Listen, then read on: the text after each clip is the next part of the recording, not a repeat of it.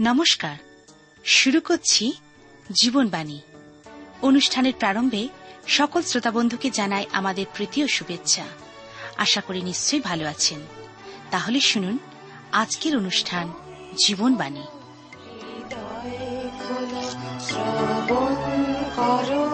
জীবন বাণী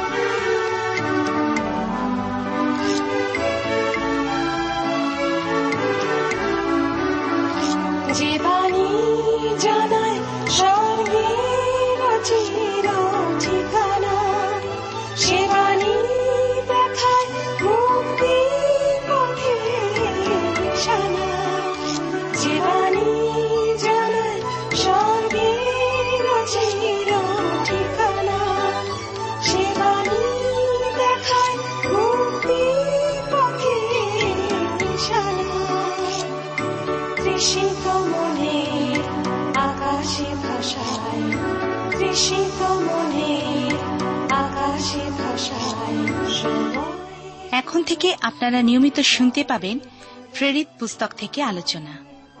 প্রেরিত কথার অর্থ, প্রেরণ করা। এই পুস্তকে দেখা যাবে খ্রিস্ট যীশু শিষ্যেরা প্রভু যিশু কর্তৃক প্রেরিত হয়েছিলেন সুসমাচার প্রচারের জন্য। আজও ঈশ্বর আমাকে, আপনাকে আহ্বান করছেন। যদি তার ডাকে সাড়া দিই, তাহলে জানবেন ঈশ্বর প্রদত্ত আশীর্বাদ ও আনন্দ আপনার জন্য অপেক্ষা করছে। আর এই বিষয় জানতে হলে আপনাকে অবশ্যই শুনতে হবে প্রেরিত পুস্তকের আলোচনা।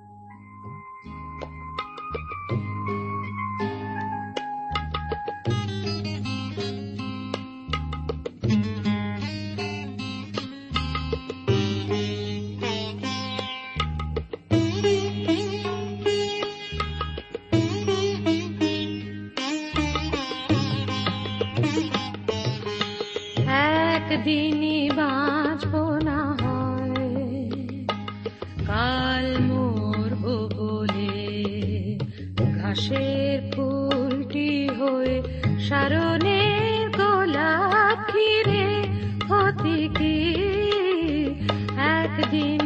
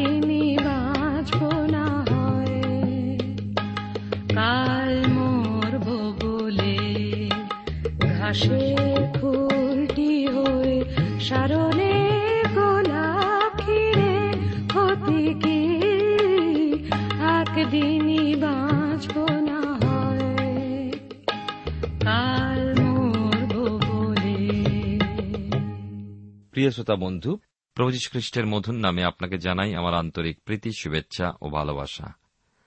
আজকের এই অনুষ্ঠানে আমি আপনাদের কাছে বাইবেলের নতুন নিয়মে প্রেরিতদের কার্যবিবরণী তার কুড়ির অধ্যায় থেকে আলোচনা করব। প্রেরিত পৌলে ইফিসে সেবা সম্পন্ন হওয়ার পর তিনি মাকিদোনিয়ার অভিমুখে যাত্রা করলেন।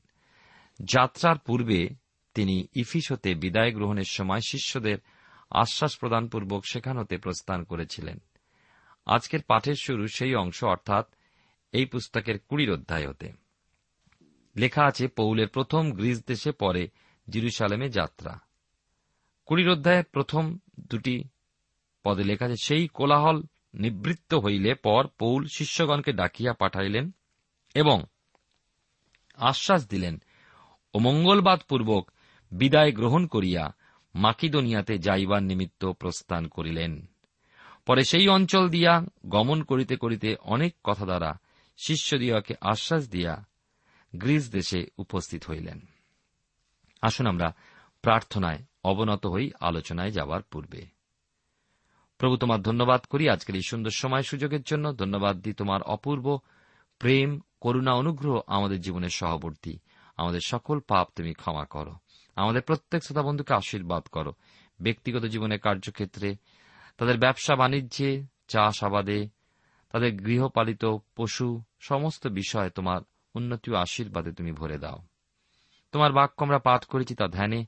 তোমার আত্মা দ্বারা আমাদেরকে নবায়িত করো যেন প্রভু, তোমার শক্তি আমরা প্রাপ্ত হতে পারি।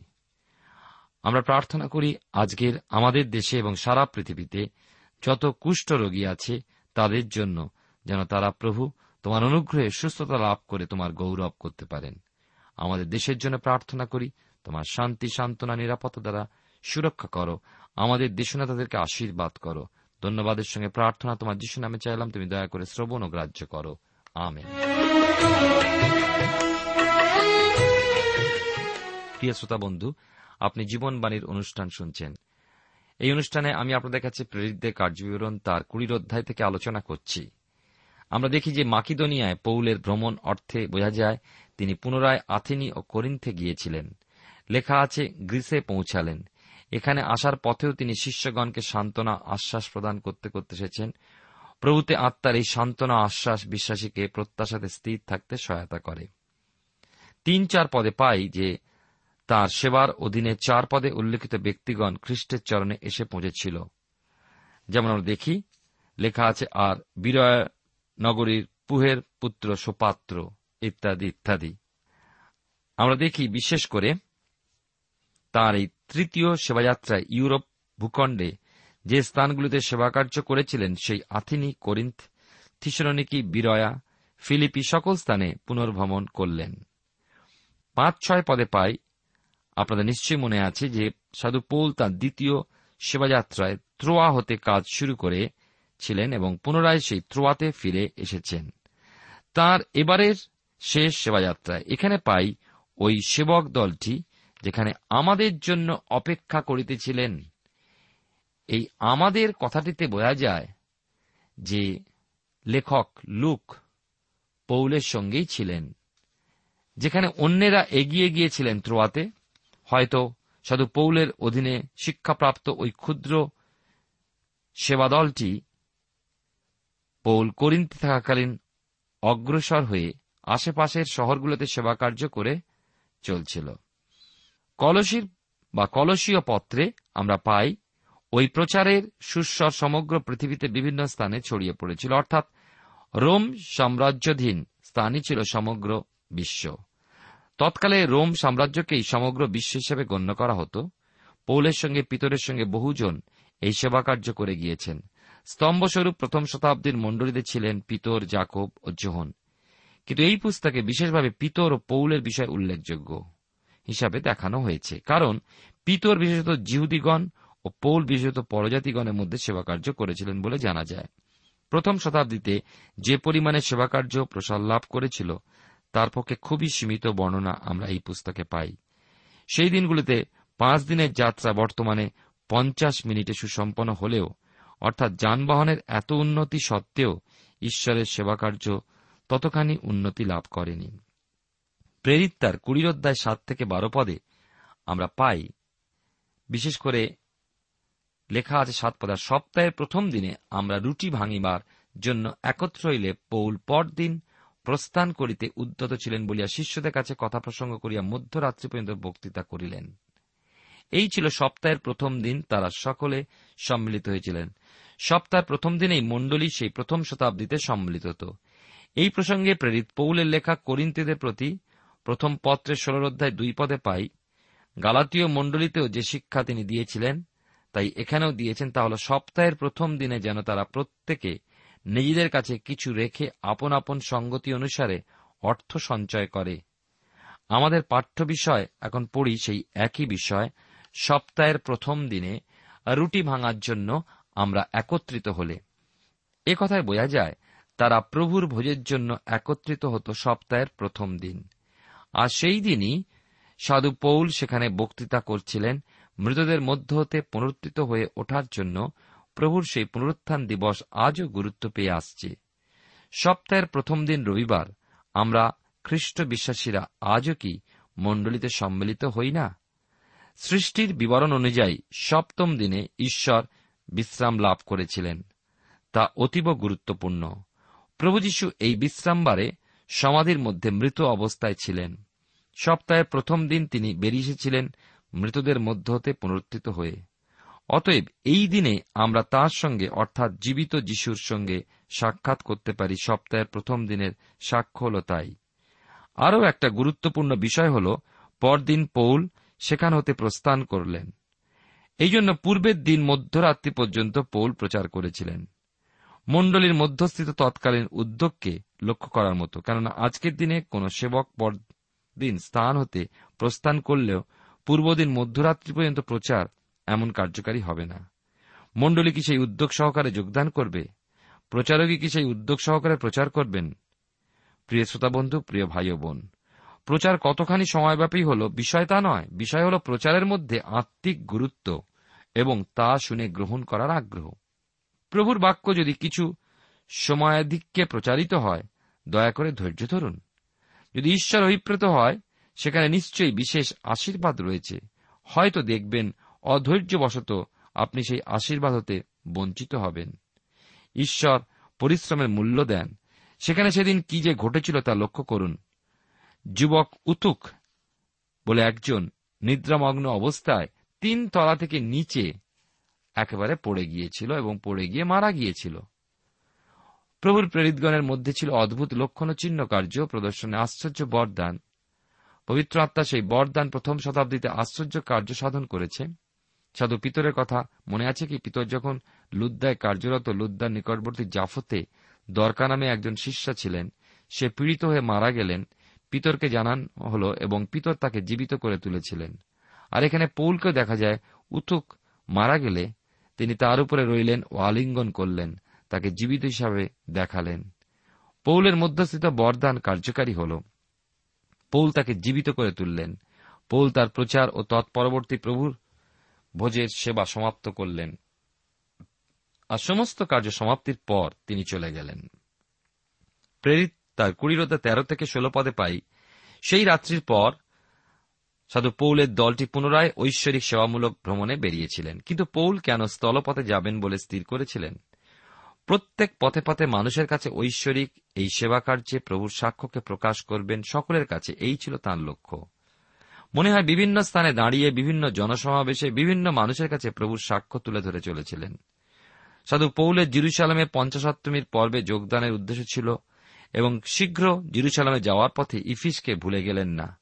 ইফিসের বন্দরে মিলিতে এই জন্যই গিয়েছিলেন, কিন্তু ইফিসে গিয়ে বিলম্ব করতে ইচ্ছুক ছিলেন না। পঞ্চসপ্তমী পবিত্র আত্মার অবতরণ দিন, প্রভু শিষ্যগণের পবিত্র আত্মায় অভিষিক্ত হওয়ার দিন, এই বিশেষ পর্বে তারা একত্রিত হওয়ার বাসনা রাখতেন, কারণ সেই দিনই মণ্ডলী জন্ম নিয়েছিল। প্রেরিতদের কার্যবিবরণী তার কুড়ির অধ্যায়, সতেরো থেকে একুশ পদে আমরা পাই, মিলিত হইতে তিনি ইফিসে লোক পাঠাইয়া মণ্ডলীর প্রাচীন বর্গকে ডাকাইয়া আনিলেন, তাহারা তাহার নিকটে উপস্থিত হইলে তিনি তাহাদিগকে কহিলেন, তোমরা জানো, এশিয়া দেশে আসিয়া আমি প্রথম দিন অবধি তোমাদের সঙ্গে কিরূপে সমস্ত কাল যাপন করি, সম্পূর্ণ নম্র মনে ও অশ্রুপাতের সহিত এবং জিহুদের ষড়যন্ত্র হইতে উৎপন্ন নানা পরীক্ষার মধ্যে থাকিয়া প্রভু দাস্যকর্ম করিয়াছি।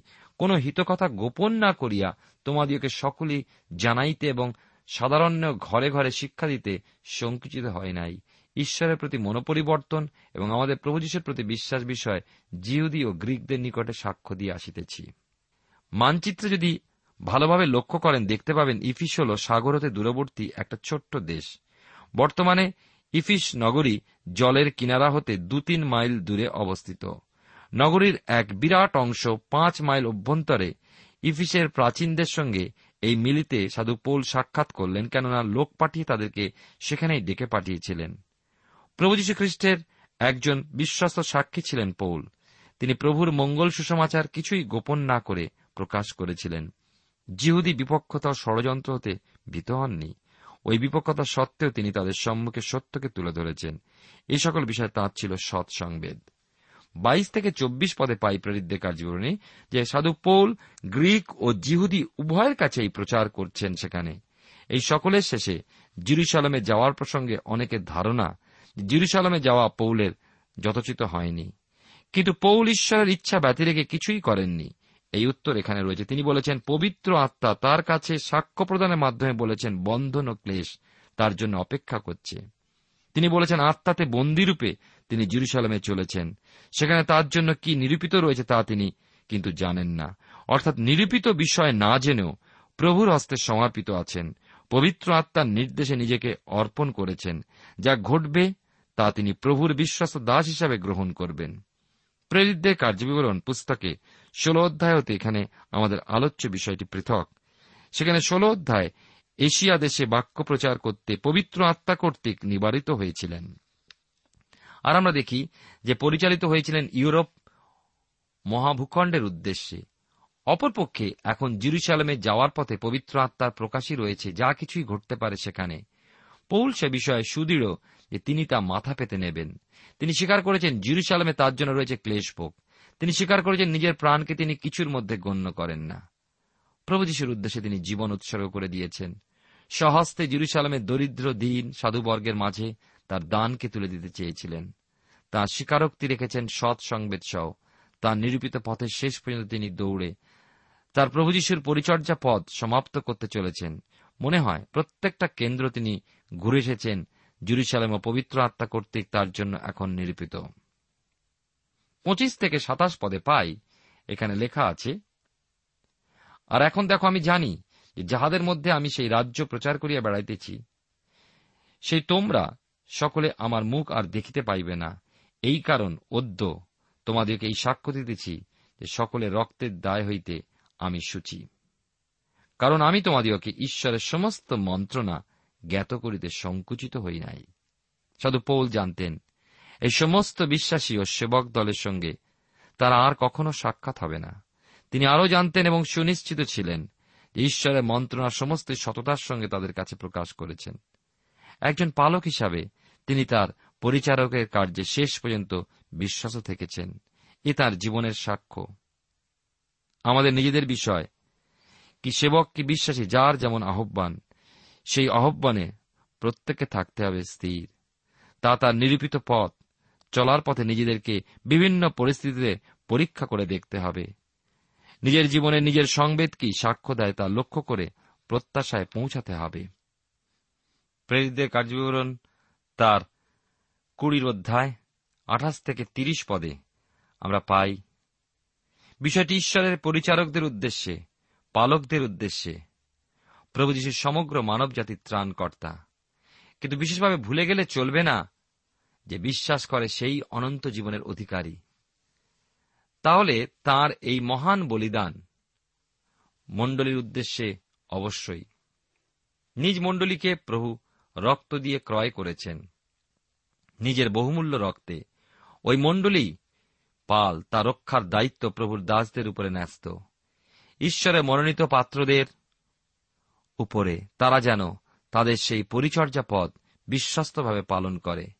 এ বিষয়ে সাধু পৌল বিশেষ সতর্কতা প্রদান করেছিলেন। বিপক্ষ শয়তান, কেন্দুয়ার সমতুল্য। ঈশ্বরের সন্তানদের বিরুদ্ধে ঈশ্বরের দাস দাসীদের বিরুদ্ধে সর্বদা কেন্দুয়ার ব্যবহার করে এসেছে। প্রভু বলেছিলেন, শিষ্যদেরকে দেখো, কেন্দুয়াদের মধ্যে যেমন মেষ, তেমনি আমি তোমাদেরকে প্রেরণ করিতেছি। অতএব তোমরা সর্পের ন্যায় সতর্ক ও কপতের ন্যায় অমায়িক হও। কিন্তু মনুষ্যদের হইতে সাবধান থাকিও। বিপক্ষদেরকে প্রভু নিজেও কেন্দুয়া অর্থাৎ কেন্দুয়া স্বভাবধারী হিসাবে দেখিয়েছেন।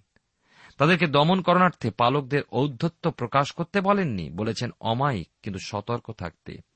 পালের বিষয় অর্থাৎ মণ্ডলীর বিষয়ে সচেতন থাকতে বলছেন, কারণ পালটি প্রভুর রক্তে কৃত। প্রিয় শ্রোতাবন্ধু, প্রিয় ভাই বোন, প্রভুর বাক্য যেখানে দত্ত হবে হবে প্রচারিত, শয়তান সেখানেই প্রবেশের চেষ্টা করে, ছিদ্র অন্বেষণ করে, প্রবেশও করে, পালকে নষ্ট করে, এইভাবে মণ্ডলীর মধ্যে কাজ করে, অনিষ্ট সাধন করে বৃদ্ধির পথে হয় প্রতিবন্ধক। এইভাবে বেতার মাধ্যমেও যে প্রচার, সেখানেও শয়তান বিপক্ষ কেন্দুয়ান্যায় কাজ করে থাকে। ঈশ্বরের বাক্য, খ্রিস্টীয় সুসমাচার সে চায় বন্ধ হোক। প্রেরিত পৌল ইফিসীয়দের মধ্যে সেই সতর্কতা প্রদান করেছেন যে শয়তান এইভাবে কাজ করবে। সাধু পোল জানিয়েছেন, সেই সামান্য ছিদ্রপথই তাদের মহাশোচনীয় পরিণাম বহন করে আনবে। অতএব এই অনুগ্রহের যুগে প্রভুর অনুগ্রহের নিচে আসুন, পাল ও পালক, সকলেই সচেতন থাকি, বিশ্বস্ততা রক্ষা করি, আমাদের আহ্বানের প্রতি লক্ষ্য রেখে, অমায়িকভাবে, সতর্কতা সহ প্রত্যাশার দিকে এগিয়ে চলি, আমাদের একাগ্রতা ঈশ্বর সমাদার করবেন, নিশ্চয়ই সফল করবেন। প্রেরিত তার কুড়ি অধ্যায়, বত্রিশ থেকে চৌত্রিশ পদে দেখি লেখা আছে, আর এখন প্রভুর নিকটে ও তাহার অনুগ্রহের বাক্যের নিকটে তোমাদিওকে সমর্পণ করিলাম। তিনি তোমাদেরকে গাঁথিয়া তুলিতে ও পবিত্রকৃত সকলের মধ্যে দায়াধিকার দিতে সমর্থ। আমি কাহারও রৌপ্যের কি স্বর্ণের কি বস্ত্রের প্রতি লোভ করি নাই। তোমরা আপনারা জানো, আমার নিজের এবং আমার সঙ্গীদের অভাব দূর করণার্থে এই দুই হস্ত কার্য করিয়াছে। প্রেরিত পৌল, বিদায়কালে সেখানে তার বিশ্বাসীদের ও পালকদেরকে ঈশ্বর ও তাঁর অনুগ্রহের বাক্যের কাছে সমর্পণ করে গেলেন। তার সেই স্থানে এতদিনের পরিশ্রম যেন সার্থক হয়। আত্মাগুলি যেন বিনষ্ট না হয়। প্রভুর রক্তসূচন যেন তাদের প্রতি ব্যর্থতায় পর্যবসিত না হয়। তার রক্তেকৃত ওই পাল ও পালক তথা ওই মণ্ডলী যেন সুস্থির থেকে বৃদ্ধিপ্রাপ্ত হয়ে ওঠে। এই জন্য পৌল তাদেরকে বারবার সতর্ক করে গেলেন। আজও ঈশ্বরের দাস দাসী তাদের পালকে সুরক্ষিত রাখার জন্য প্রভুর হাতে তার অনুগ্রহের বাক্যে সমর্পণ করে সফল হন। এই আমার প্রার্থনা। বাস্তবিক মণ্ডলীর প্রতিযোগিতামূলক মনোভাব সম্পন্ন সভ্যগণ ক্ষমতা রাখে দুর্বল চিত্ত সভ্যদের ছিদ্রপথে তাদের নিজেদের ধারণা অভিমতের দ্বারা প্রভাবিত করতে। সত্য সহভাগিতা হতে তাদেরকে সরিয়ে ফেলায় তারা বিশেষ আগ্রহী। এই জন্য আমাদের বিশেষভাবে জেগে থাকার অনুভব চাই। শুধু পৌল বলেন, জাগিয়া থাকো। প্রভু বলেছিলেন, জাগিয়া থাকিও প্রার্থনা করে যেন এই যে সকল ঘটনা হইবে, তা এড়াইতে এবং মনুষ্যপুত্রের সম্মুখে দাঁড়াইতে শক্তিমান হও। আরও বলেছেন, জাগিয়ে থাকো, প্রার্থনা করো যেন পরীক্ষায় না পড়ো। প্রেরিত তার কুড়ির অধ্যায় পঁয়ত্রিশ থেকে আটত্রিশ পদে পাই। প্রেরিত পৌল ছিলেন পরিশ্রমী। শুধু আত্মিক উপদেশ দানে নয়, কিন্তু তার নিজেরও তার সহকর্মীদের প্রয়োজন পূর্ণ করার জন্য কায়িক পরিশ্রমও তিনি করতে দ্বিধা করেননি। আপনি জেনেছেন, তাঁবু তৈরির কাজও তিনি করেছিলেন, তার যাবতীয় প্রয়োজন পূর্ণ করণার্থে। প্রভু বলেছেন, গ্রহণ করা অপেক্ষা দান করা ধন্য হওয়ার বিষয়। প্রেরিত পৌল নিজে পরিশ্রম করেও নিজেরও সঙ্গীদের প্রয়োজন মিটিয়েছেন। জিরুসালামের মণ্ডলীতে দরিদ্র সেবকদের হস্তে তার দানও তুলে দিয়েছেন। তিনি অর্থলোভী ছিলেন না। পৌল ঐফিস মণ্ডলীর প্রাচীন বর্গের মধ্যে এই যে সাক্ষাৎকার একটা ছোট্ট প্রার্থনা সভার আকার ধারণ করেছিল। তারা পৌলকে প্রেম করতেন আর পৌলেরও তাদের প্রতি প্রেম ছিল। এই প্রেমের বাঁধন ছিঁড়ে পৌলকে ছেড়ে দেওয়া তাদের পক্ষে খুবই কষ্টকর ছিল। বিশেষত তারা জানেন, এখন যে পৌলকে তারা আর কখনো দেখতে পাবেন না। নিদারুণ ব্যথা ও মনোকষ্ট। তারা পৌলকে বিদায় জানাতে সেদিন জাহাজ পর্যন্ত গিয়েছিলেন। এ হল খ্রিস্টের প্রেম, যার দ্বারা খ্রিস্ট নিজে ও তার শিষ্যগণ উপলব্ধি করেছিলেন। এই প্রেম রক্ত ও মাংসের সম্পর্ককে অতিক্রম করে আত্মিকভাবে এক আত্মীয়তার বন্ধনকে গড়ে তোলে। এই আত্মীয়তা ঈশ্বরতে গঠিত হয়। প্রভু কি বলেননি, এই দেখো, আমার মাতা ও আমার ভ্রাতারা কেন যে কেউ আমার স্বর্গস্থ পিতার ইচ্ছা পালন করে, সেই আমার ভ্রাতা ও ভগিনী ও মাতা। পৌল নিজেও বলেছেন গালাটির মণ্ডলী পত্রে, তোমরা তো আমার বৎস, আমি পুনরায় তোমাদেরকে লইয়া প্রসব যন্ত্রণা ভোগ করিতেছি। যাবৎ না, আমাদিগতে খ্রিস্টে মূর্তিমান হন।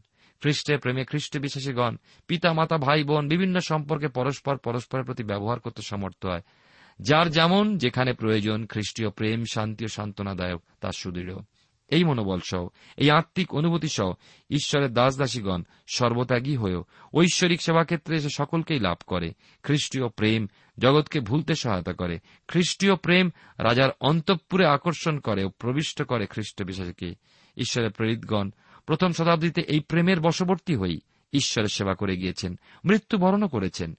করিন্থীয়দের প্রতি দ্বিতীয় পত্রে পাঁচের অধ্যায় চোদ্দ পদে পৌল বলেছেন, কারণ খ্রিস্টের প্রেম আমাদেরকে বসে রাখিয়া চালাইতেছে। আমাদের একান্ত প্রার্থনা, আমরা প্রত্যেকে যেন খ্রিস্টের প্রেমের বশবর্তী থেকে প্রভুর সন্তোষজনক হয়ে উঠতে পারি। ঈশ্বর আপনার জীবনে মঙ্গল করুন। প্রার্থনা করি, প্রেমময় পিতায়, ঈশ্বর তোমার পবিত্র নামের ধন্যবাদ করি তোমার বাক্যের জন্য। তোমার প্রেমে আমাদেরকে স্থির রাখো, তোমার প্রেমই আমাদের জীবনের যেন সমস্ত কিছু হয়। যিশুর নামে চাই। আমেন।